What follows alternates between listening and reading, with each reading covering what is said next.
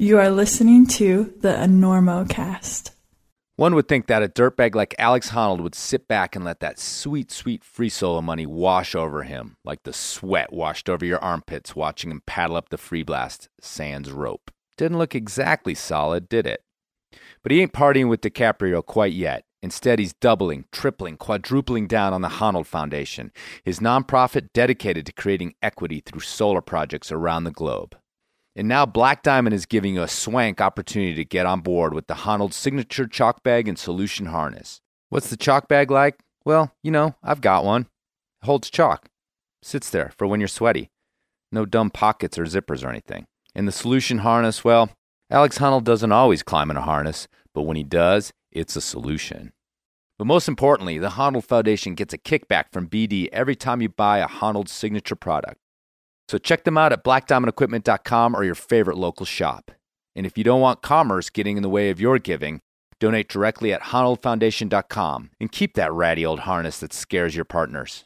We gotta get Listen, uh, uh, where you playing in town? You, you playing here? We're doing the uh, the Normo Dome, whatever it is. It's terrific. Oh It's yeah, big house. Place sold that it out. of town. That's a big nice. place. You sold What's it that, out. 20,000 seats? We really should. Look, you better get up there before you panic. Those pens are loose.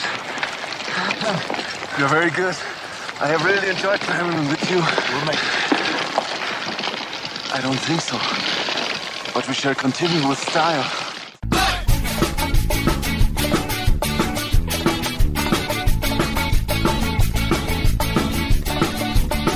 Good weather, bad weather.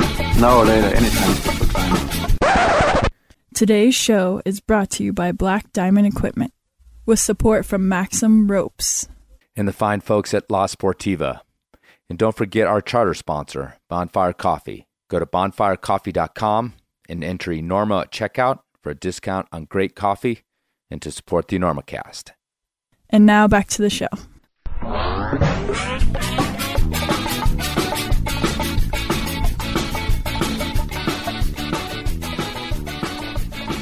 Hello and welcome to the Enormocast. This is your host Chris Kalous. It is about 12:30 p.m. on October 10th, 2018. No, October 11th, 2018. Where do the days go? And this is episode 161 of the Enormocast, a conversation with climber Jordan Cannon. Not a household name, but Jordan is getting after it. A young wall climber, a young climber steeped in tradition. And I think we're going to see a lot more from this guy in the coming years. And before that, I just want to mention how much fun I'm having with my advertising because the two most famous American climbers at this moment, Tommy Caldwell and Alex Honnold, are both affiliated with uh, at least one of my main sponsors. In the case of Tommy Caldwell at Sportiva, and Alex is affiliated with both my main sponsors, Black Diamond and Sportiva. So despite the fact that I don't know if I have any legal right to use them in my advertising, and I fully expect someday to get a cease and desist letter from their lawyers, maybe Ondra's too. I don't know. Alex will be like, "Oh yeah, dude, my lawyer said you have to cease and desist, whatever that means. No big deal." And uh, I've been saying Alex Honnold so much on the show that it's almost like a parody uh, I'm I'm creating over here. Anyhow, uh, just want to let you know that that's what's going on in my brain as far as my advertising is concerned. I don't know if all you guys skip it or if you hang around and listen to it. I hope you do, because I tell my sponsors that you do, uh, even though I have no idea and no way to know, and if that actually means you buy anything. But please consider supporting the sponsors that support me. It's how this works. And I'll just keep saying Ondra and Honnold and Caldwell. And I had to get a DiGiulian in there too, because she's at Sportiva but her lawyers actually scare me. Lawyers locked in their offices with cases of Red Bull should scare everyone. Why has Sasha DiGiulian not been on the Enormocast? Well, I'm working on that. Her globetrotting schedule makes her very difficult to pin down. Okay, let's talk about Jordan Cannon. First of all, this is a climbing one, which is good because this is a climbing podcast. And the last episode, we were not talking about climbing very much, which I heard about from you guys. So we're back to climbing doing a climby climby podcast with Jordan Cannon, young climber. I've been interested in what he's been doing because he has sort of a different path for the young climber these days, I think anyway.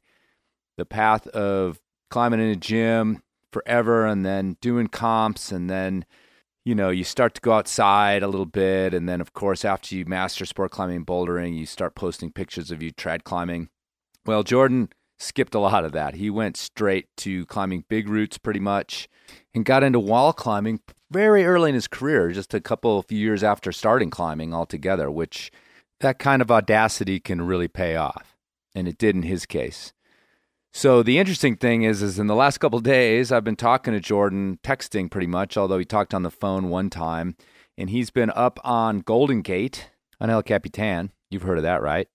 El Capitan, Spanish for the captain. Working on it, and when I say working on it, I mean literally as a custodian. He talked to me, and I had sort of some complaints just about what kind of mess the route was in, in terms of old tat, old bolts, some bolts gone, some old rivets about to be gone, you know, something that had been sitting up there for a long time without much love. And he's made it a mission over the last five or six days to be up there, mostly on his own, cleaning that thing up, replacing that tat, replacing a bolt or two, and getting the root into shape for the world class status that it deserves. Plus, he wants to do it, which, you know, is sort of self serving, but a lot of times that's how these projects get done. And I'm pretty impressed with that kind of dedication. While most people muddle through, clipping the old tat, and then forget about it, like I did, Jordan went up there to fix it and make it into something that's modern anyway.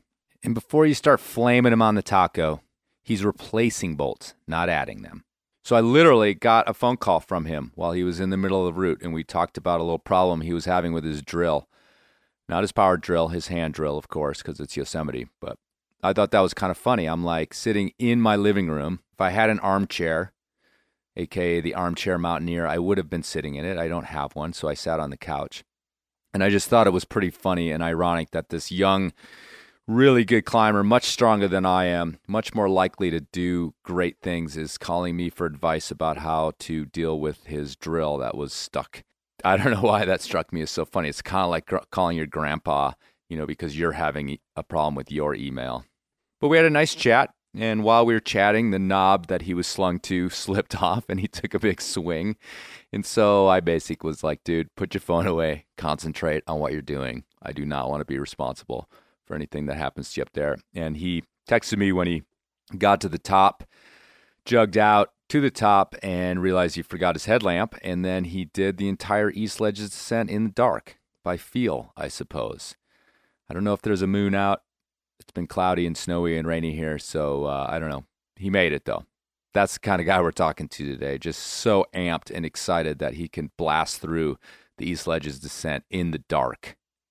No problem. And one last quick note we do talk about the accident on the free blast from the spring with Tim Klein and Jason Wells. Uh, unfortunately, Jordan and his partner were front row witnesses to that terrible accident. And before the interview, I asked Jordan if we could address it, and he said yes, but you know was a little wary and didn't want to spend too much time on it. But we do bring it up in here if you're interested in more of my thoughts on that accident, uh, we did address it over at my other podcast now, the new podcast, The Run Out, at runoutpodcast.com. I think it was the second episode. Anyway, so we get into it here. Just a heads up that I was treading into some stuff that Jordan, you know, was definitely where to talk about. It was only had been a few weeks since he had uh, been there, not only to witness the accident, but he and his partner got the third person to the ground afterwards. And uh, we get into it later on in the podcast. Nevertheless, I hope you enjoy this one. And please check out Jordan's social media. I think he does a great job over there, and he has a good head on his shoulders, a good reverence for the tradition and where he wants to take it.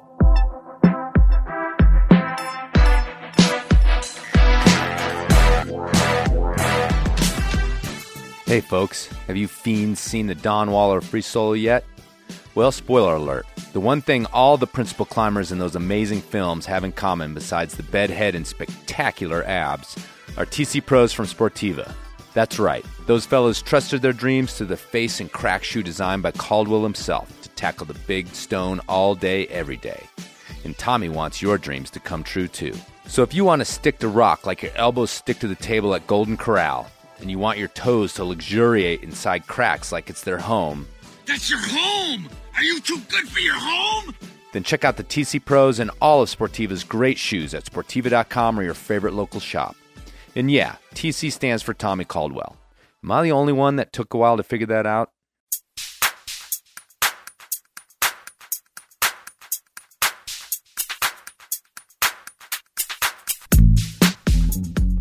he's been just so cool with doing his shows for me. Mm-hmm. Um, cause that one we did, um, The first one, right? well, the second one we did last summer where he, you know, about solo in the nose The free rider. or the free rider. It was like fucking, I mean, I was kind of like the first guy he talked to about it. Mm, cool. And while we were doing it, I'm like thinking like, you're, I don't know if you're supposed to be telling me all this, Alex, you know, because it's like, Because of the movie and yeah, because of the or- movie, and yeah. it's like all under wraps. Uh-huh. And and but I wasn't gonna stop him. But I'm Right. just like, are, are- is Jimmy Chin gonna come and like smash my computer and like give me the file. give me the file exactly? It's like uh, like Zoolander, the Yeah. files. There's no Well, files in here. I'm sure he was stoked because he, Yeah. you know, to talk to a climber about it as opposed to yeah, yeah. No, I got that impression. the media but it- barrage But it was super cool, and people. I mean, it was a great candid interview about the whole thing. So, um, okay, so that covers that, um, and that's about it. Okay, that's all you really need to know. I'm like surprised you even asked me to be on the show. I didn't know you like knew anything about me or my climbing, so I'm interested. To... So that's Oh, the thing is that you know I, I I noticed your climbing. You know, social media is is this thing, and for all the good and the bad, the good is that yeah, I can like clue into what all my friends are up to, but also you know find these these people that I think are doing interesting things. Mhm. And I don't know why, but I don't know why yours popped up. But I started watching what you're doing. You know, you know, my impression was there's a bit of this old school vibe and what you're how you're approaching climbing, which I thought was interesting. You know, considering what yeah, with the social media feeds, you know, it's all ninety percent of it is people filming themselves like Yeah, like hangboarding or like uh, doing the moon moonboard or whatever. like, who so that's what I think what caught my eye at first. Um, and then you know there was like a there was like a you're younger and so you have I think a sense of what social media is and how to mm-hmm. use it. And mm-hmm. and I, I my impression was that you had you know this idea of how to present yourself through social media. It didn't seem that random. Um, so anyway, mm-hmm. so I want to ask you about your climbing first, and you were nodding your head when I said old school. Um, do you think that's a, a decent impression of sort of the way you approach climbing? Yeah, I mean, I I definitely identify more with the the old school approach and the older climbers than than you know the the modern modern gym climber. You know, people just starting to get outside Mm-hmm. who have like their whole focus on performance and and training and whatnot. Yeah, I don't really identify with that too much. Why not? I mean, what what's different about the way you started climbing, or the way? Where does this attitude come from? I guess is my question because you're you're you're right in that demographic in terms of of your age. Yeah, yeah, I know. I don't know. Um, I think it's because the main reason I got into climbing was for the adventure of it. You know. Okay. I had I had been playing playing sports my whole life, but um, and never really identified too much with with any one of them. And for a long time, I thought climbing was just a sport or an activity that I enjoyed doing, but I didn't really know anything about the the history of it. And when I moved out to California and kind of began to learn that it's more of a lifestyle and a culture um, with a deep history that you know you can be a part of, that's what really made me realize, like, oh, okay, climbing's so much more than just this fun activity. Mhm. You know, Where'd you move from? uh, from South Carolina. Okay. Yeah. Why why'd you move? Uh, to go to college. Yeah. Okay. Yeah, I was actually I graduated in high school in South Carolina, and then um, I went. I did my freshman year at the College of Charleston and, and tried to play soccer for them. I was really that was like my main sport. I was really into playing soccer, and um, basically like didn't cut it on the team, you know. And then there's it's actually kind of a funny story. I'd always wanted to move to California at some point in high school. I thought I wanted to be like a uh, a filmmaker or whatever. Yeah, after I basically got like dropped from the soccer team, I was kind of accepted like okay, I'm not going to go to college this year or for that like fall semester. And all my friends had started back at school in South Carolina, and um, then I got like this random call from this coach in San Diego. He's like, "School starts tomorrow. Like, I want you on the team. I'll give you this much money. Like, if you want to come and make it happen. Like get on a plane tonight. I was like, oh, okay. Really? yeah, yeah. And so I like totally like just You got changed. recruited. Kind of, yeah. I mean, it kind of turned ended up being a bit of a joke. You know, it was like the small private Christian school. Um, it was like their first year team and everything. But it, I mean, I the way I look at it now is that it was like what got me out to California, and that was really all I needed. I was just kind of looking for that opportunity. Did you stay? Did you play then there for your for your college career, as it were? Uh, I did. Yeah, I ended up staying at that school for three years and graduating there. My initial plan was to play there for a semester and then look at the bigger schools, you know, like UCSD, SDSU, all those places, because the California like soccer scene is pretty is like pretty big, Mhm. And I'd always kind of had dreams of of living there and maybe trying to play play for one of those schools. But the NCAA turned all like political, and they were like, if you want to transfer, that will be your third four year school. So you'd have to redshirt or sit out a year. And I was like, that means I get to play my senior year, and then nobody wants to give you money. So it was like that's the whole thing. I was like, whatever, I'll just stay. Okay. So It I was just, a good experience. uh. I actually ended up quitting the soccer team. It Oh. wasn't a very good experience at all. No, no, no. I like didn't identify with anybody on my team. Uh, I got injured. I actually tore my hip flexor my uh, my like the first game of the season, my junior year, and um, yeah, then basically just became like the the team bitch, you know, and like because I couldn't do anything, and everybody thought I was faking it for some reason. I was like, what the heck? I was like, you guys think I'm happy that you're taking my playing time in my position? I was like, what do you think? Um, but ironically, that was the time when I was starting to go out to Joshua Tree, and I got a job at like the local bouldering gym, and like climbing didn't hurt my hip at all. Hiking, hiking a little bit, but like the movement of it, I was like, huh. I kind of took it as a sign. I was like, climbing is presenting me with so many cool opportunities and happiness, and uh, soccer is just like pissing me off and making me miserable. I was like, I'm just gonna quit and and join the um, or not join anything, just start just start going the- climbing. Whatever it is Yeah. you join when you when your brain switches on to climbing. Yeah, Join the cosmos. who knows? Yeah. everybody thought I was kind of going downhill because uh, I like quit the soccer team. I bought a van. I moved out of my apartment. And I just like started dirtbagging and going to Joshua Tree, you know. And everybody's like, "Whoa, like what is going Mm-hmm. He's on with this it. guy?" Like, yeah, he's having a, a psych psychotic break or something. yeah, but I was stoked. I Right. mean, I I kind of liked that I was um, that I separated myself from all of that, Uh-huh. all that bull crap. You know, just did my own thing at that point. Right. And then, how old are you now? Twenty four. Okay, so that Yeah. was pretty recently, really. Well, Yeah, really not that long ago. I mean, Right. I moved to California like five years ago. okay. So I was nine, 18. Right. And so you're climbing. I mean, that seems like a pretty big progression to the kind of stuff that you're doing now um, Yeah. in Yosemite, like pretty fast. Maybe I don't know. People people like to say that, and I'm like, I don't know. I feel like I've, I mean, when I commit to something, I like go full in, you know. Mhm. And I kind of think that a lot of people would see a similar progression if they if they put in the same amount of time that I like to think that I have, or something, you know. When you were saying that you were playing sports and didn't always identify with that stuff, but you, you Mm-hmm. kept at soccer, you know, that that's a kind of a story that I hear pretty frequently in one sense. Yeah. In that sense of, of, you know, the, the path that you're on, it, it's working, it feels okay, and it's Mm-hmm. like easy to stay with it. But when you got into climbing, did you find that the athleticism that you already had, obviously that's going to help. But what about you know when you say you you've dedicated yourself and you're on this progression, were you taking like things you knew about you know training and and being physical from soccer and applying it? I mean, in, in terms of like you've been coached for tw- you know 12 years of your life or more. Like, did did it make it any easier? You think, or did you just toss all that stuff and just go climbing? No, like even when I was playing soccer, like the biggest trouble I had, especially when I got into college and, e- and even like in high school, was was all the training. You know. Right. Well, I think naturally I'm like a better endurance athlete than I am strength wise. You know, which can translate well well to climbing because I like to do a lot of high mileage. You know, with a lot of hiking and whatnot. Um, but yeah, like when I got to college, they were like putting me on like intense training programs trying to get me to gain weight because I was smaller than a lot of the, the other people I was competing against and I was just like getting pushed around. I could run I could like outrun them all day but you know like physically they were just like smoking me so Mhm.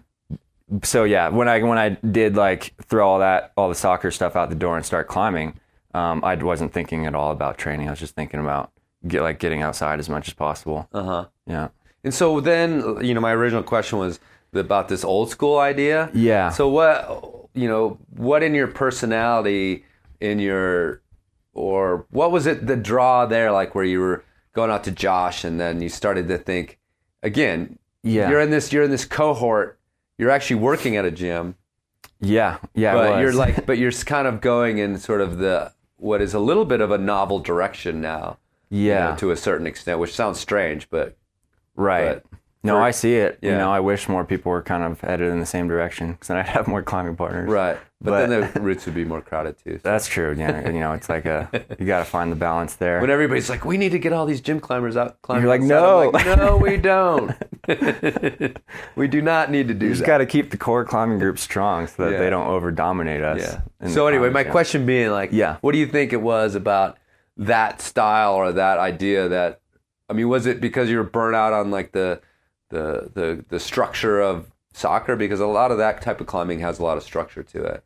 Yeah, uh, I don't know. I think I've always been kind of interested in history in general, Mm-hmm. um, particularly with the activities that I'm uh, that I participate in. Like when I was playing soccer, you know, I was way into World Cup history and following different different clubs, like in the European League and whatnot. And you know, like oh, Pele scored the game-winning goal of the World Cup, and you know, like these years. So Right. I was always kind of fascinated and found inspiration from that. And so, um, as soon as I started climbing and started to figure out that side of it, that's like really where I kind of took off with that. Mm-hmm. And um, yeah, when I went to Joshua Tree the first time, I didn't even have I didn't have a guidebook. I didn't know what a guidebook was at the time, uh, so I just wandered around Hidden Valley Campground like looking for looking for things to climb, and you know like didn't climb anything. Just ended up scrambling scrambling around on a bunch of rocks. But then uh, whenever I did get a guidebook, you know, like all the the history that's in that, and just reading about the first ascents and little stories, that's like that's where I started to pay attention um, and start learning about you know the Stone Masters Right. and everything.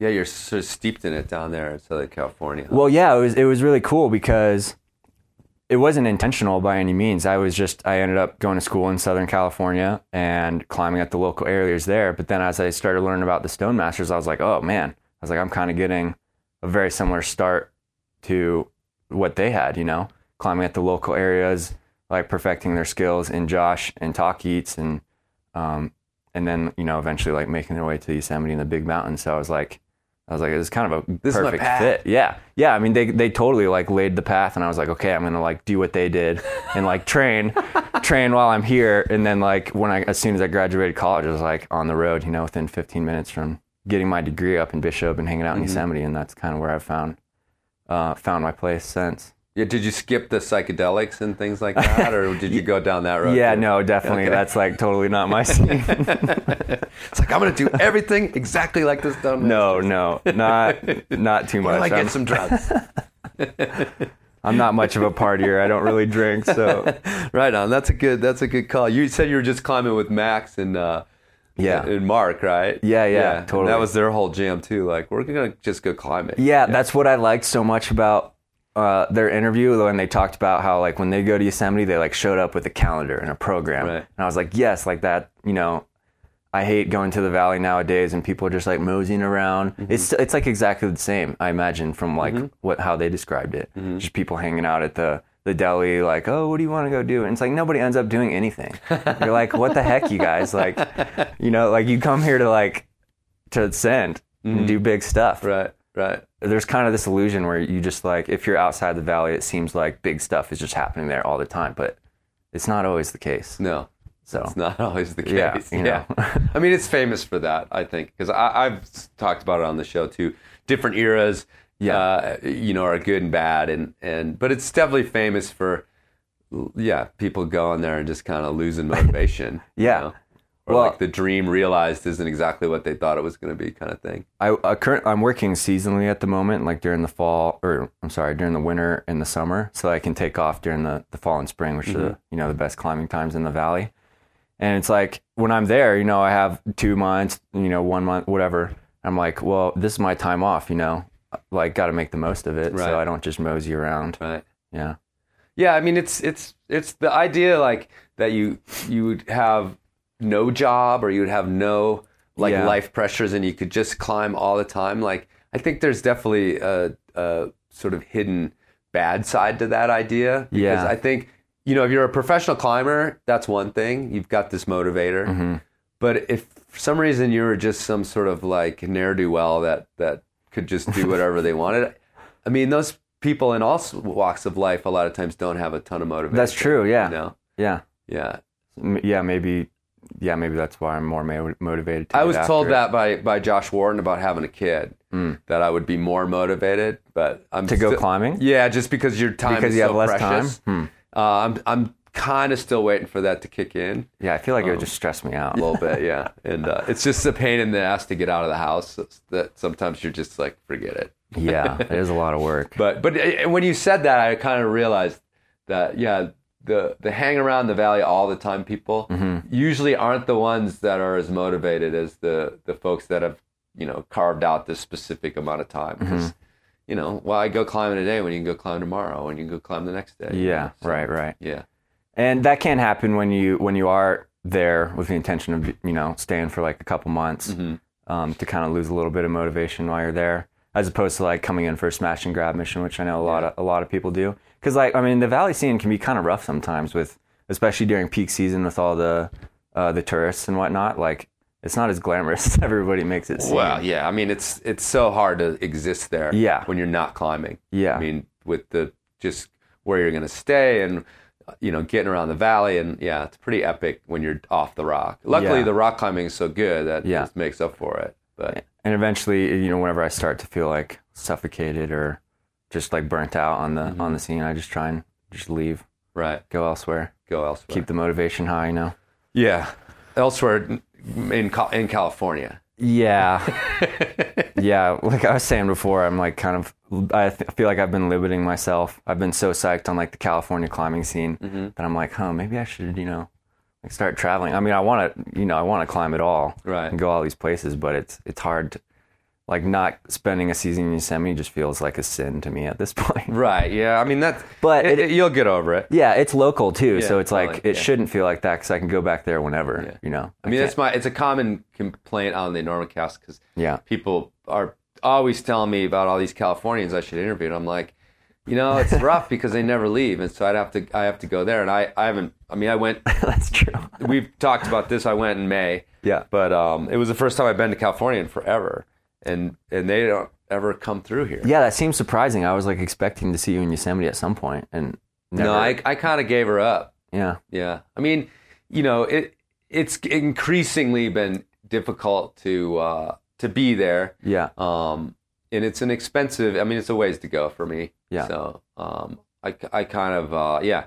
I was there a little. I was there, I think, in 2008 was the last time I was there before this time. So Oh wow, okay. yeah. So it's been. It was a Jeez, decade. yeah, I was think. still in high school at that point Yeah, in yeah, so- But um, yeah, but I went back. You know, I got back and climbed. climbed yeah, yeah, yeah. I saw you guys suffering up there on Yeah. the wall in the in the rain. It was pretty cool. I was like, "Who's that?" You know? Oh, that's chilling. Kalous up there. Yeah, just chilling, making making podcasts. Yeah. up there in the tent. yeah. I listened to that. Yeah. I was hoping to get get some good information. No, not mostly too, was, not too no, much. it wasn't. It was mostly like me complaining about Yeah. how hard it was. But Midlife uh, crisis on El Cap. Yeah, exactly, totally. Um, anyway, it, it was harder than I expected. Not, it wasn't harder than I expected it. It was harder than I remembered. Mm. In a way, Mm-hmm. it was kind of wild. So, um, but you know, times have changed. But Randy had a the opposite experience. Oh, really? Climbing the nose. Do you remember? oh yeah, yeah, but Yeah, you yeah. guys did it in a day. Yeah, which is of course easier. You were trying to free climb, so it's like it's hard to compare the two. But but you know, the last time you had climbed El Cap, I think was like in, I think you said like '89 or Yeah. something. You know? Yeah, Randy Leavitt. Yeah, yeah, yeah. I mean, the, I th- I'm sure like the last route he did on Cap was like some A5, you know, hard, scary thing. He had never climbed it in a day, so like of course going up the nose was going to be like way more casual than than what he was used to. Yeah, Even later on in, in life, you know, when he's not as fit or whatever. But yeah, he's pretty fit though. He, was, he is, um, yeah, yeah. He, I mean, he totally impressed me. yeah. Yeah, it was pretty cool. Well, he's just a really good climber. Yeah. I mean, yeah.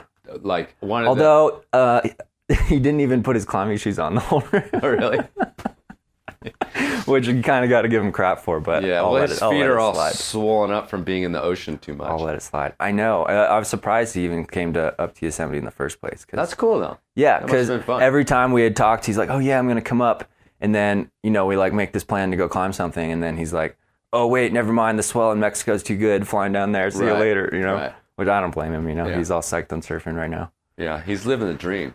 The last time he climbed it was 89? I think so. I don't know. You'd have to ask him. Because then that would have been. Maybe in the 90s. I don't, I don't remember. he No, wasn't would- totally that sure would have either. been like, yeah, something, something like the scorched earth or. Yeah, or yeah. He was those. he was telling me how, um, like mainly the reason why he never climbed the nose or like the south is because all the hard aid climbers deem that as like oh too many cracks, you know, too easy. Yeah, well, that's why I never. I've never done the nose. I know. What the reason. heck, dude? You need to go do the nose I in know. a day. It's same reason though. Yeah. I mean, not not that I think it's too easy. It's just that I was not gonna. I was over on that other side doing the Yeah. the Yeah, I get it. dangling on the little widgets. It's kind of like the standard now, Mm-hmm. you know, Yeah. to be hanging in the valley, you got to do the nose. Yeah, I totally. I mean, I have to. I thought about it while we were on that wall. I was like, why don't I just come here and do the nose in a day and like go home and go to bed? Yeah. Instead of having all this contemplation. yeah, it was pretty pretty good time up there. But um, yeah. So back back to sort of your uh, Yeah. again this like digging around for um the reverence that you have for Mm-hmm. for the past. Can you tell me about like you you've been climbing Yosemite? You've you've got a pretty in the short time you've been doing it. You've Mm-hmm. accumulated a pretty solid reputation and and uh, Mm-hmm. and resume. You know, ha- have you been encountering like some of these people that you had you had sort of like read about and having Oh, those kind of definitely. experiences? That's been like the coolest part. Um, well, yeah, we can take it back a little further. I was gonna say earlier. Yeah, when I started climbing in Joshua Tree, you know, and like I said, I got Mm-hmm. that first guidebook and was like reading the history in there. Was also shortly after that I saw the movie Valley Uprising, which seems like silly to say, but at the time that like totally changed my life. It connected like a lot of pieces Mm-hmm. together. You know, like I had heard a little bit of history about Yosemite and all these people here and there, but I hadn't like put the whole picture together. Sure. And that kind of laid it out in a format where I was like, like, whoa, it all makes sense, you know? right. And that's where that's like I asked my friend at the gym when he when he saw it, I was like, oh, I was like, oh, what'd you think? He's like, oh, it's gonna make you want to quit your job and like move to Yosemite, and that's kind of you know what I ended up doing right on. uh, once I graduated college. But yeah, Uh huh. within a month from seeing that movie, I was like living in my van, just kind of Getting ready. yeah, getting ready, Cleaning- suffering. Yeah, cleaning it up. Yeah, yeah. Cleaning up the life to be to be free and easy in yeah, Yosemite. yeah. Yeah. Well, like I said, I mean, playing soccer uh, would just like was not making me happy. I was living with in an apartment with like seven other dudes, and I don't live very well with people in general. And I was like spending way too much money. I was like, this all just sucks, you know. Mm-hmm. I was like, I just want to have fun, and yeah, it really, it really fired me up. That's where I finally felt like I had a, a good sense of direction. What did you go to school yeah. for? Uh, English and art. Yeah. Oh, right. I basically didn't. Nothing wrong with that. I have an English degree. Yeah, I know, I know, Come on. I know. But you know, like people like to give you crap because like, oh, cool. Like, wh- what are you going to use that for? I'm like, I don't know. Start a podcast. Yeah, start a podcast Yeah, or you'll be fun. learn how to write. I don't Yeah. know. I like writing a little bit. Well, that's good. Yeah. Yeah. So, and you know, it seems like at some point, you know, your work, your work. What's your seasonal job? Does it change? Uh, right now, right now is like the most legit setup I've had. I'm just working at the Patagonia Distribution Center in Okay. Reno, Okay, in the warehouse. You know, like hustling boxes and stuff. Uh huh. It's pretty cool. Yeah. Yeah. They Yeah. understand uh, motivations to get outside. so- They do, yeah, yeah. The the work environment there is really really cool, really casual, and everybody that's like a big part of their culture. Yeah. They want people there who are passionate about the outdoors, and you know, a lot of people into snowboarding and skiing up there. Mm-hmm. And then my manager is a climber too, so he like totally understands when I'm like, like, oh, cool, you know, I want we want to like go to Yosemite in the fall. And He's like, okay, cool, yeah, come back. And- Mm-hmm. I, actually, I, I wanted to ask you. I just realized I, I missed this question that I had in my mind, so I want to go back again. But we keep because I got. I, I get occasionally, um, you know, these emails.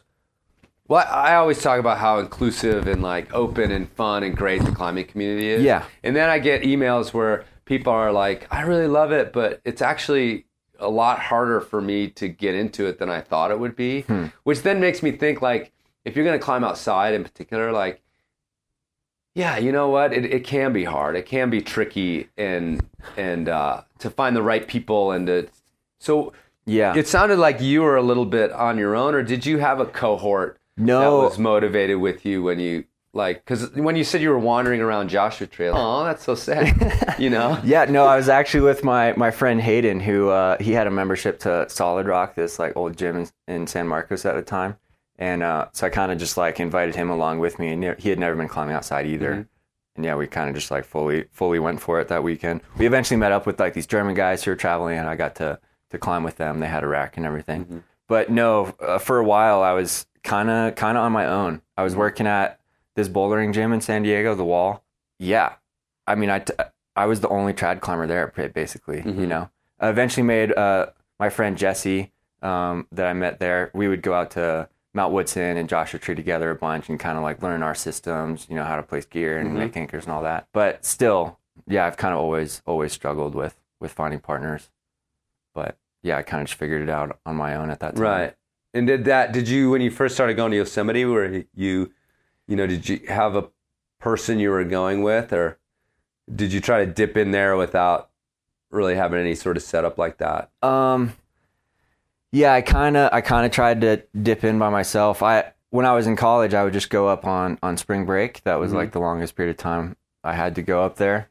Um, but then once I graduated, yeah, I try I would try to line up partners. But the first time I tried to do that, my friend I showed up with my friend Frank. He was there like a week before me and had fallen bouldering and like hurt his ankle. Uh, so I was like, "What the heck, dude? We were supposed to climb all this stuff." And he's like, "No worries, man. Like, I found a partner for you." I was like, "I met him in the meadow. He wants to climb El Cap." And I was like, "Uh," it's like, "Okay, I don't really want to climb El Cap, but you know," I was like, "Who is it?" He's like, "Oh, this guy Steve." He's like, "You got to come meet him."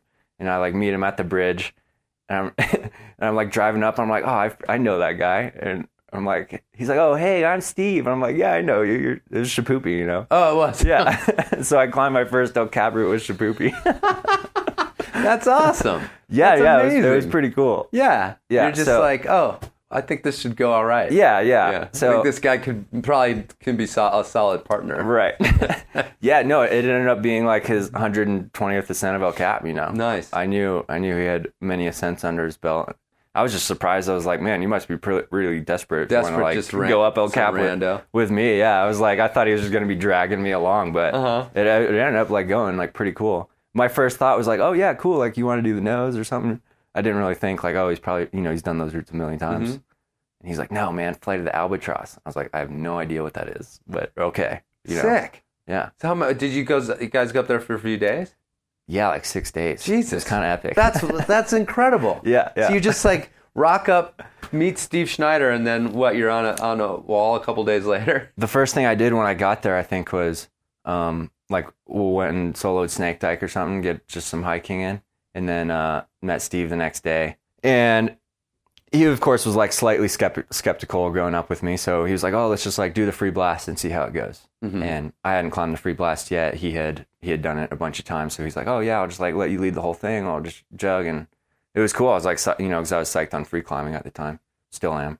Um, and so yeah, we climbed the free blast, got to the top of that, and he was like, "So like, what do you think? You want to keep going?" I was like, "Sure," you know.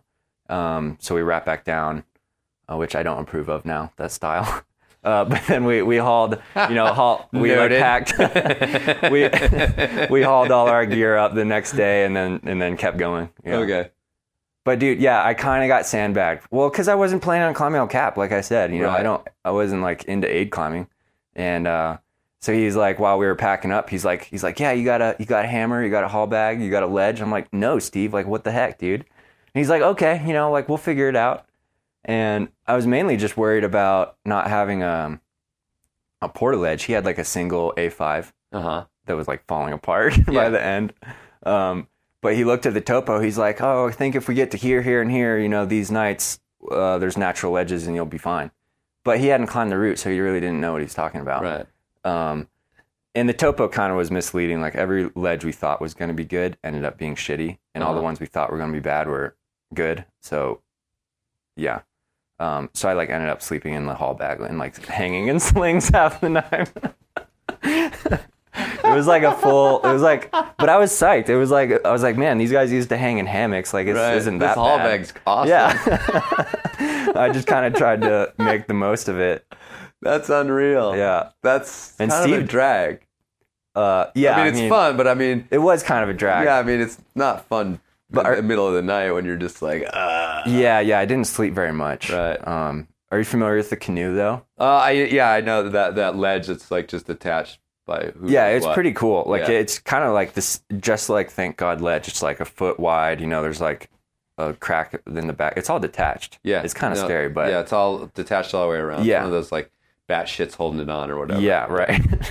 um, but we got stormed on. We spent two nights on there, so those were actually like it was fun to sleep on there, like on the head wall, on the shield. You know, it's like Mm-hmm. pretty pretty sweet. What were you doing for like?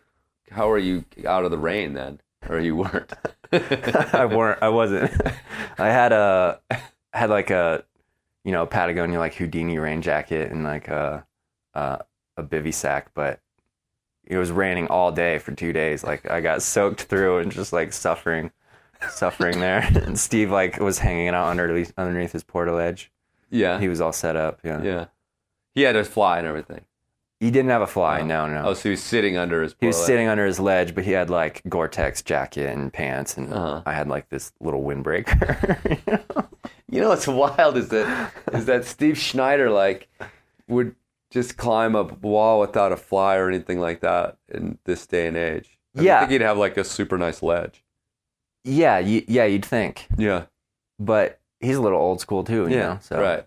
um, I didn't think anything of it at the time. I was like, shouldn't you have a like Rainfly. I was just like, oh, This is how it's this done. is how it's done. Although he did, he led all the hard aid, of course, but I mean, he still like let me do my my fair share. And uh, he he kept getting on my case because I wasn't like placing any pins or anything. Uh huh. I was like doing all these pitches on like tiny nuts. Uh huh. Cause I was, and he's like, "What the heck?" He's like, "Why'd you place a nut there? It's like a bomber pin placement." I was like, "I don't know how to place any pins." You know, I was like, "I know how to place nuts." That's what I did. It was pretty cool. Well, that's good. Yeah, I mean, he's old school, but if you, I mean, most people are like, if you don't have to pound an iron in, then don't do it. yeah, Yeah. um, it's like kind of amazing. Neither of us took like a hideous whipper up there. Really? Yeah, yeah, I was surprised. At least for my myself, he was he was solid, of course. Right. Right. but yeah. Well, he- anyways, first time climbing El Cap, I was like, that was so slow. It was cool. I was like thankful for the experience. I learned a lot. And of course, like classic story, like for first El Cap route was Steve. But on the way down, I was like, free climbing is the way. right. I'm like done with that. Done. have you been back nailing up to do multi-day walls since then? Um, no, uh, I did free rider multi day, Okay. but haven't done anything else since. uh-huh. Tried like went up to do uh, go back up on Golden Gate, but Right. we can get into that. Right. yeah, the year after climbing El Cap with Steve, I came back and did the free rider with my friend Callan, and then um, the next this you know this last year I wanted wanted to try and do Golden Gate. Mhm. Um, but So, how long into your climbing career? uh And I, I'm, I'm doing air quotes because yeah, I feel like we need some more background. yeah, it's pretty wild. Because how long into your climbing career was it from sort of your beginnings to climbing the free rider? A couple, three years, four years. Mm. Yeah, like three years. That's pretty awesome, dude. yeah, I. I mean, like, I was st- I, I mean I was definitely surprised. I was Right. like pretty stoked. Yeah, Yeah. I mean, you were surprised, but I think you you seemed like the kind of guy who had an idea that you had it in hand before you'd even go up there. Yeah, I mean if not the first time up it, you know, Right. Like eventually, Yeah, of course. yeah. Yeah. So, but it went all right. Yeah, yeah, it did. My I was like super fortunate to have my friend my friend Callan who doesn't really even climb. It was kind of comical. My my partner that I was planning to you know try and like team free it with, um, Right. had had ended up having to bail and go back to to Oregon to work. So I was just like, hey Callan, I was like, you know how to jug? Like, you want to go climb El Cap with me? And he was like, he's pretty much down for anything. So Mhm. so he just signed signed on and uh, we just quested up. It was pretty cool. I was like, I was psyched uh, on the added challenge of, um, you know, trying to lead everything myself and like take that responsibility made it seem way more adventurous and committing. But then also having him, he was like helping me haul too, so it was like also easier in that sense. Yeah, for sure. But yeah, we did it over four days. Um, I fell on like three pitches and red pointed the whole thing. It was sweet. Yeah, that's awesome. Yeah. I mean, that's a pretty like sharp trajectory, dude. I know you're Yeah. kind of downplaying it a little bit. Well, yeah, I don't you know. You know, it's like one of the iconic hard free climbs. I mean, that's within you know like normal people's ability, but Yeah, you've in done the the world, free rider, right? Yes, yeah, but not as good a style as that because you. well, it was you know, also I- way before, you know. Right. You kind of Yeah. come into the valley nowadays, and you're like, all right, if you want to be a free climber in Yeah. the valley, like first thing up, free rider. Well, not really. Yeah. Like you should like you know cut your teeth on. The Well, if you're Adam Ondra, it's the Dawn. Yeah, go straight for the go Dawn wall. Go straight Yeah. to Dawn Wall, but But um, I mean, I've heard people call uh, Freerider like the Astroman of the current generation. yeah, And I kind of agree. It's hard to make that comparison because it's not a, you know, it's El Cap. I mean, Astroman is only 12 pitches yeah, or it's a, quite a bit But- bigger deal. uh, compared to like what people were free climbing at the time, it makes Sure. sense, you Yeah, know? You know, if you like in the 70s or in 80s, if you wanted to be legit, you like did the, uh, did Astroman. So. Right, And right. same thing today with the Freerider. It's kind of like Right. the intro. intro.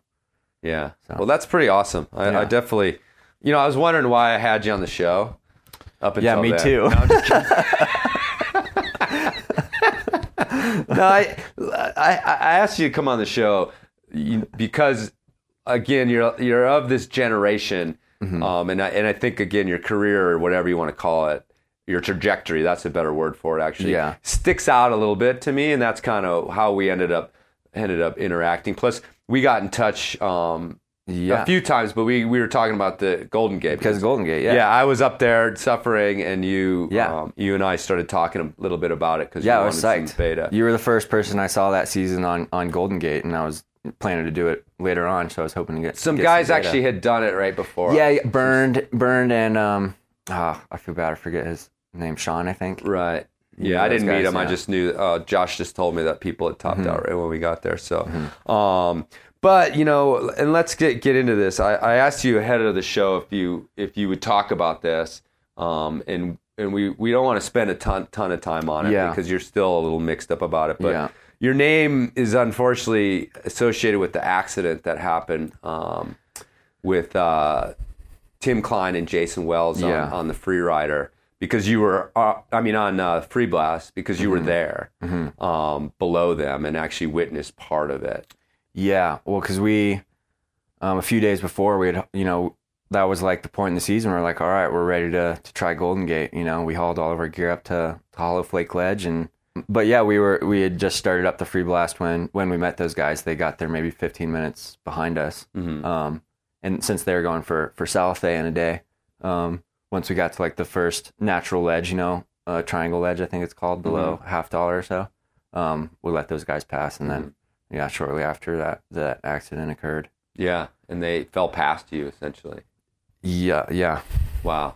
yeah. It was um kind of hard to believe at the time. You know, uh, it it didn't seem real because it's like kind of worst case scenario. It's not the thing you expect.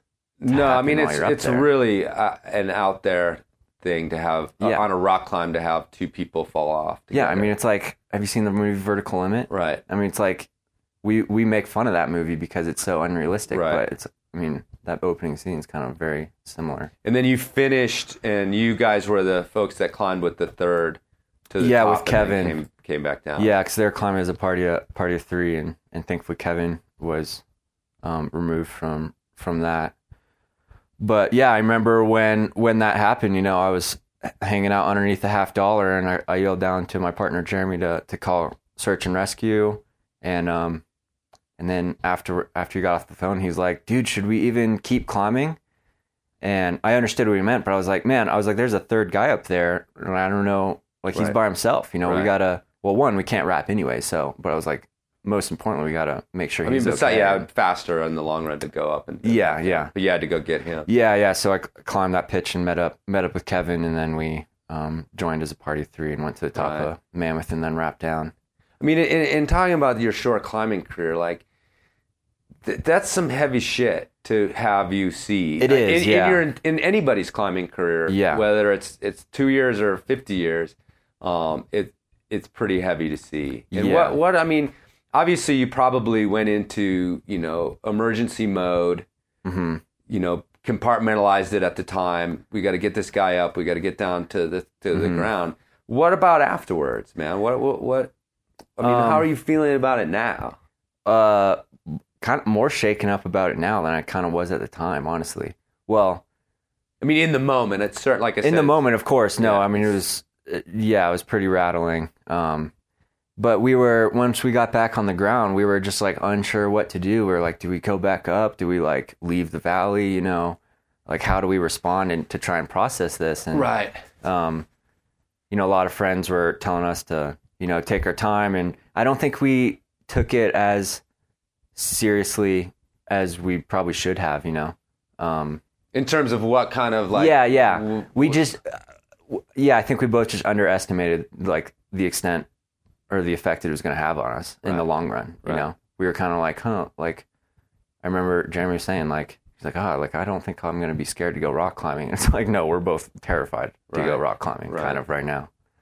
So we're just And you kinda- attempt, you did attempt to keep going, or We did. just go get your stuff. down? Yeah, yeah, yeah. Well, all of our stuff was on, uh, on Hollowflake, so we had to go up there at some point to to take it down. right. Actually, uh, yeah, Kevin Jorgeson and Ben Rueck often are offered to to take our stuff down, and we were gonna let them let them do that at first, but then I don't know. It was just hard for me. I didn't want to let that accident overrule my season in Yosemite and mm-hmm. focus too much on that that tragedy. And it was hard to, for me to let go of, you know, my dream that I've been thinking about all year to, to do the Golden Gate, which of course doesn't matter at all in comparison. But we tried to hold on to that. We went back up like a week later, and it was obvious we got to the alcove, and neither of us were were having a very good time. So Right. so we came down and kind of just went our separate ways to to deal with it differently. Yeah, I mean it's it's uh, because I, I I messaged you in there because I, I Yeah. you know there was this this thing where all of a sudden your name was very much you guys both you guys names were very much associated with this because you were being quoted here and there and you you were Yeah. there and plus you were part of the rescue you know you Yeah. rescued the the the third um and I I understood that it was probably that's a hard thing to to be associated with Mm-hmm. and be reminded of and things like that but definitely that was honestly the hardest part um, was kind of being tied up in that whole shitstorm afterwards Mhm. you know well, i mean because we had to do a lot of um, reports with the rangers Mhm. so they could get an accident report together and everything but then all these people you know news reporters and people calling me to do do articles and family members wanting to answer questions and it was like you know, I I mean, I wanted to be as helpful as I could, but it was just like really hard for me when I was trying to just kind of move on and not think too much about it every time I got a message, even nice messages, like people being like, oh, like, so sorry you had to see Sorry. that. It's like, yeah, no, Sorry. I appreciate it, but you get what I'm saying, right though? yeah totally It's like, oh, I'm not I, thinking I thought about of it. it. when I went to send it.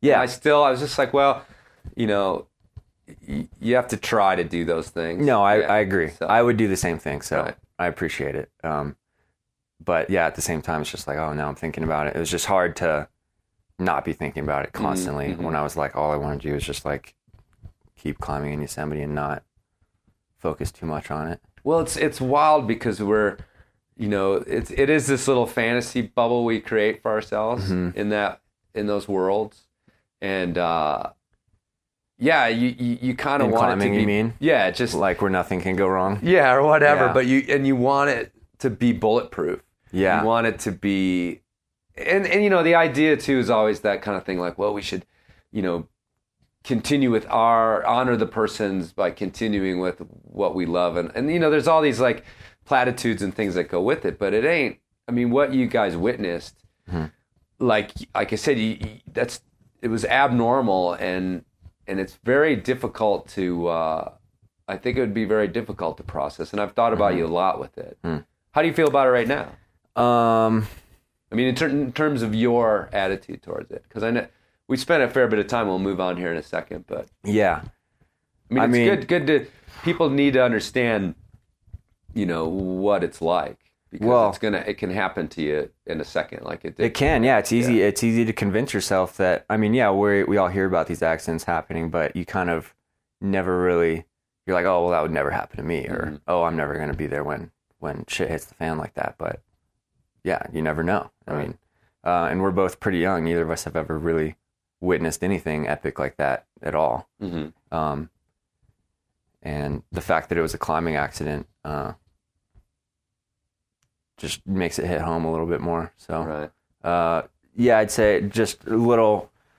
I notice I'm more scared about rock climbing in general. Mhm. I, normally, I'm like I have a pretty good head game, Yeah. so just a lot of irrational fear right now. Um, you know, thinking like ropes are gonna cut or um, gear's gonna rip or whatever. Partners are just come flying down. It's like, yeah, it's kind of messed up, but a lot of it's irrational. So I'm kind of just trying to work through that logically, and then yeah, just accept the randomness of it. You know, Mhm. like there's I don't really know what else to do at this point. Do you are you doing anything specifically? Actually, uh, m- supposed to meet with Arno Ilgner Okay. tomorrow. Yeah, Okay. I kind of, um, a friend had maybe mentioned that he could be helpful. Right. Um, so yeah, I'm supposed to talk to him right. tomorrow, but that's that's kind of it. And Just- you've got just it- taking time, really. Right. Just uh, not not doing anything big at the moment. Just kind of hmm take it easy. Did you um, or you've got a you've got a season plan in the fall? Yeah. Yeah, yeah. Planning to go back in Mhm. October and November or something. Okay. Not sure if we'll get back on on Golden Gate at that time. Right. I'll maybe save it for the spring. Not right. sure yet. But Right. Yeah, because that'll that'll be some a hurdle, huh? Yeah, yeah, I think so. Yeah. Uh, when we did go back up, we were like, all right, you know, screw the free blast, screw the ethics. I don't care what people say. We just jugged up hard and, and kept going. No one would say anything. That was I know, I know. because that's how most people do it. Yeah, so fair, fair enough. Yeah. fair enough. But yeah, that's that's all I'm doing right, Right, now to okay. deal to deal with it. Mhm. So And so, are, are you, you know, are you pursuing a professional end of this thing in terms of climbing? well, I'm at the OR show. I mean, yeah, you are. But I mean, there, Yeah. there's like there's like kind of look. I've been to you know OR shows for a couple decades, Uh-huh. and there's always climbers poking around, you know, try, trying to see what it's like and Yeah. talk to a couple people. But there's that, and then there's like, you know, I'm I'm this is my path, and this is what I'm. This is specifically what I'm trying to do, and versus like oh, I'm gonna go to R and see some friends, and maybe you know, Right. I'll, I'll get it, some shoes or something like that. That's always been kind of the way it is. It is partially why I wanted to talk to you a little bit. Yeah. Um. So where, where's your mindset with with that? Well, like I said, when um before whatever activity I'm kind of into, I always go kind of full full on. Right. And like I was trying with soccer, I mean, I was obsessed with the professional soccer scene and, and college soccer, and I kind of held on to that that dream for a long time. And um, but I think deep down, I always knew I was never good enough, and uh, just wasn't going to be able to cut it. But uh, and eventually, yeah, yeah, I had to give that up. But with climbing, I don't know. It feels it feels different, and just watching, you know, all the people that I've met on the road and people I look up to make me think that it's possible. So I kind of am, am trying to make it work now. I mean, everybody has. I feel like anybody who's serious about climbing has the the dream of climbing full time. So Right. there's many ways you can make that work, um, and I'm just trying to figure out how to make it work for myself right now. Uh huh. So yeah. And what are your personal goals climbing? Uh, I mean, obviously, we talked about the, the, the, the, the Golden Gate, but maybe more like, do you have an idea of being a, a world traveler? Do you have an idea of being an alpinist? Do you have any of those sorts of ideas? Yeah, definitely. I mean, part of the reason why I end up going back to Yosemite every season is because I don't have my shit together enough to like go overseas right now. Um, I'd like to. You mean financially and yeah, yeah, yeah. Right. That, exactly. Um, it's it's easy to save up enough money to drive six hours to Yosemite and then hang out in one spot the whole time. You know. yeah, Um, but yeah, uh, I definitely, when I started climbing in San Diego or Southern California, my main goal was to be a Se- a Yosemite climber. And, you know, I feel like I'm on the right path to, to doing that. And now my goal is to just be, be well-rounded. I mean, you kind of have to be well-rounded to succeed in Yosemite anyways. Mhm. Um, but I'd like to take the, the skills that I learned there and take them to, to other places. Yeah, yeah, just becoming more well well rounded in bouldering and sport climbing, and um, and then yeah, traveling to to the big mountains. right. What's your motivation for sport climbing and bouldering like? Well, I'm realizing that to send the NAR Cap, you have to be able to pull hard. Right. You know, I mean, free rider, like you've talked about it in numerous episodes. It's like it's a lot of pretty moderate climbing. You know, like Mhm. not it's not super sustained with all these like 513 cruxes. It's like one pitch of 513 and a little bit of 512, and then a bunch of burly 510 and 511. So one of the reasons why I set after that is set Golden Gate as a goal, not only because it's like technically the second easiest free route on El Cap, but it was also because I knew it would force me to um, train my weaknesses. Because a lot of the, the cruxes on that are, you know, facey or bouldery cracks and um, basically sport climbing pitches. So they're not exactly sport climbing pitches. Yeah, well, you know what I mean. Yeah.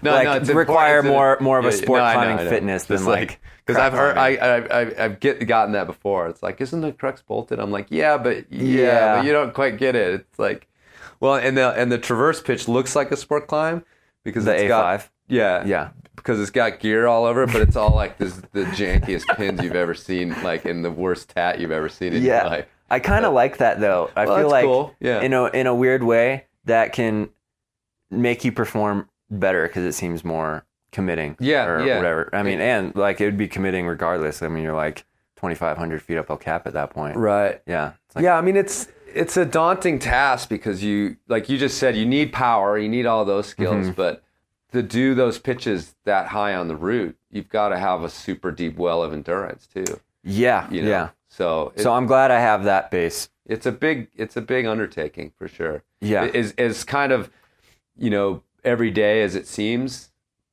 in a way like from the outside looking in Yeah. that oh yeah everybody's just up there free climbing away you know Uh-huh. and like firing off all this sort of stuff but Uh-huh. then you dig through it and that's actually not quite the case it's, No, it's a lot the usual toiling. suspects are are up there hammering it out but hmm hmm um, I, I like the fact that you know free climbing big walls or just climbing big walls in general is like pretty blue collar. You Yeah. know, like from the beginning, I th- always thought it was way cooler to send 513 halfway up El Cap after like four days of toiling than like you know just climbing 513 off the ground. yeah I've never I've never been able to per- perform that well in like a single pitch scenario. right All of my like most glorious moments in my mind have been have been on like big walls right in Yosemite.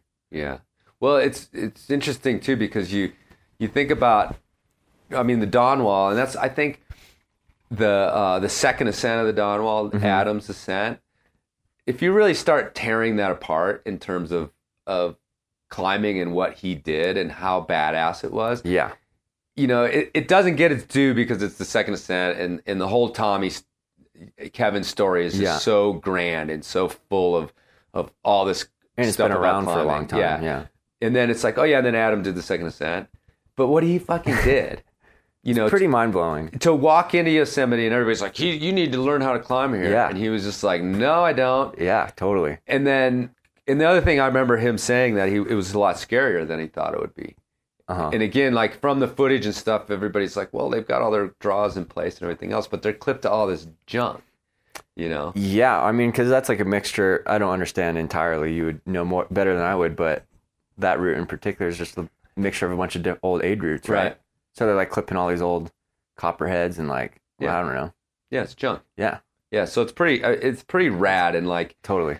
you know, it's just not as famous. But again, when you sit down and start tearing it apart, the fact that he showed up in Yosemite, and then there was the seven-year attempt, which had uh, you know him finding the route and everything else. But then, I mean, what was a couple weeks? Like, yeah, dude. Yeah. went up and fired. I know. I hope. I, I hope he comes back to try and on site the South. That'd Yeah. be sick. I think. I think. Uh, I think it's in the offing. Okay, So- I hope so. Yeah, but uh, I, I, it's just you know when we start talking about wall climbing and uh, the fact that he did that is pretty rad. So I agree. I got a lot of inspiration for that. It's like, but for the record, uh, most climbers I think should put the time in Yosemite to try and succeed. yeah, Yeah. no, no, I learned that the, very much the hard way. Yeah. in a, uh, two months ago. Like Oh, I didn't, right. I didn't expect, I didn't expect to free it at any point, Uh huh. but I expected to do better and be more and be more comfortable up there than I was. But it's it, it comes down to two things. I'm not in in, in that great a shape Uh-huh. being a dad, but it, it had everything to do with thinking I could walk into Yosemite after a decade and just pick up where I left off. Right. Yeah. And that just did not happen. yeah. It I mean, there's been I don't think changes it happens in me for anybody, too, really. except for Adam Ondra. Right. but it Did you not climb anything before getting up on it? no, Oh, we didn't have time. full on. Yeah. Yeah. that would feel like totally scary. Yeah. Well, and we also we did uh, we did break your rule and come back to the ground. Yeah. But the fact that we, I think the fact that we basically went on site from the ground, at least for the Golden Gate part, Yeah, totally. It's actually I, I came to realize is a little bit unusual for people to even bother doing that. I think that's like I've gotten in arguments with people about that. I think ground up is like the coolest way to do it. So, oh, for sure. Yeah, right. It's the coolest way, but is it the most uh, expedient way? No, definitely No, not. right. But when you're local, it's like Yeah. you can always go back, even Right. though you're in Colorado. You know, Right. Um, so that's what we were planning to do is to like go ground up. We Yeah. went ground up on Freerider, and I was like, oh man, like that's like the coolest thing Right. ever. Right. You know. Um, so at least if it's like, I feel like if it's within your ability, it's way more fun to give yourself that opportunity to try Uh-huh. and try and go ground up than like toiling around wrapping in Right. and all that nonsense. Yeah, it's toiling for sure. yeah, But no, I mean, I, I'm old. I'm older school than you are. yeah, And I like when you know, I even talk about like when we when I first when I tried to free the Moonlight Buttress oh right, cool. long time ago. Um, it had been Like- freed. like I what mean, year? Uh, it would have been early aughts, probably. Okay, Like, when it was still hard. yeah, is it not hard anymore? No, I mean it's still hard for me. Yeah, but but nevertheless, we were even then. We had this. I had this residual effect of that. You, the idea of being on a climb and falling, and then pulling the rope and red pointing that pitch. Mm-hmm. That was not something. It wasn't something that we were against. It was something that we didn't even realize people did. And so Yeah. the first time we climbed it, and it was a partner style ascent. right. I fell off um, up on the uh, one of the last five twelve A pitches or 12 B Uh-huh, pitches uh-huh. or whatever, like the puzzle pitch or whatever. Yeah. And uh, that was it. I was like, oh, And you're we- like, oh, I blew it. yeah, I blew it. We felt, I, I, we don't get to free it this time. Oh. Huh, and, well. and it's just like, but but I, up, try it. I, get what you're saying though. I yeah. still have a, that the residue of that is still in my DNA Mm. of like no you you start from the ground and you climb it and if you fall you didn't free it. Mm. If you do if you make it then you freed it. Which yeah. I mean that's a completely unusable ethic. Nowadays, yeah. Yeah, and on on an El Cap route and stuff like that. Because it's just like who has time to just be like, oh, you're like on pitch thirty, you're like I fell and you got to start over again yeah. super dumb, but it just was. I mean, talking about like how ethics have changed and attitudes have changed. Mm-hmm. But I don't know why it, it didn't even occur to us that that was happening. But anyway, Hmm, yeah. That is interesting. so yeah, don't put too many rules on yourself. Yeah. But it is fun. It is fun to have your rules and to like, you know, have your style points that you're you're trying to hit. yeah. You know, because when I was doing walls, um, I got to the point where I wouldn't fix ropes. Yeah. Nice. I would just Cool. If I, that's slept on the top of the first pitch, then I slept on the top of the first pitch. Mhm. Um, you know, so but it was just a rule that I just came up with, and also it was you know when you're it's hard to find a place to sleep on the floor on the valley floor. Yeah. It, it kind of made sense to just haul your Free stuff up there bivvy and up on El start, yeah, Cap. and start start climbing. You know, yeah. You so. just set up a portaledge, then you don't have to deal with Camp Four. Right, exactly. So, but you know, there were these rules, and I had rules about uh, if I was soloing, I couldn't get any help carrying loads either. Mm, like up or Oh, up, or down. Yeah, up or down. Yeah. Because you're on a sol. You're That's pretty cool. Uh, that's Yeah. kind of the that's what attracts me to like, uh, or makes me respect people who solo walls is like you're doing every ounce of effort for the whole climb Right. from bottom to top. Like that's pretty cool. yeah. And, and, you know, it has its advantages too, Mhm. socially.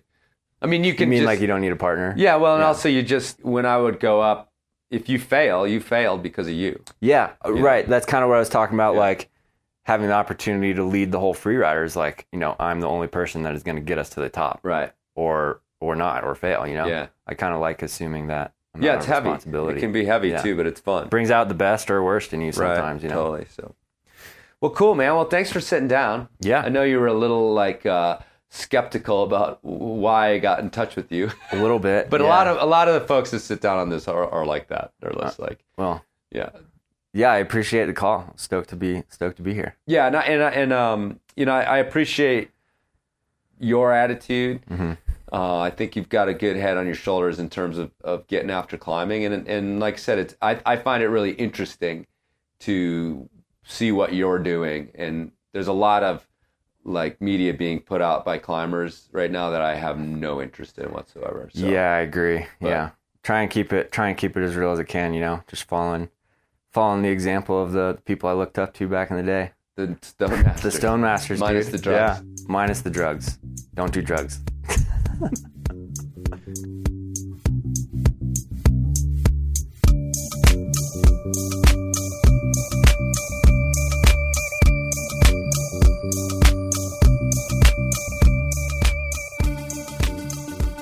Okay, folks, thanks for listening, and thanks to Jordan for sitting down.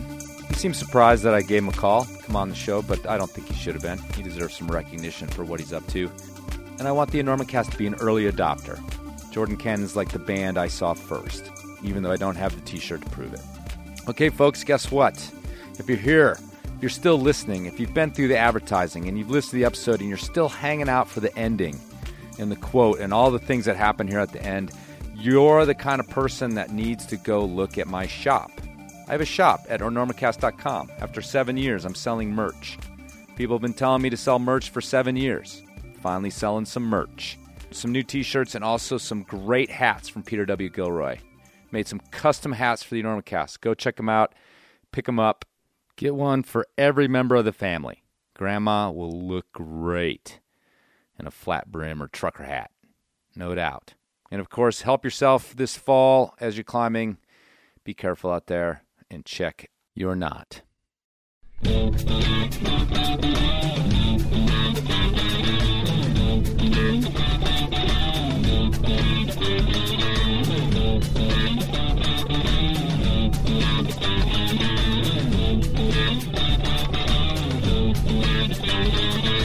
You must unlearn what you have learned.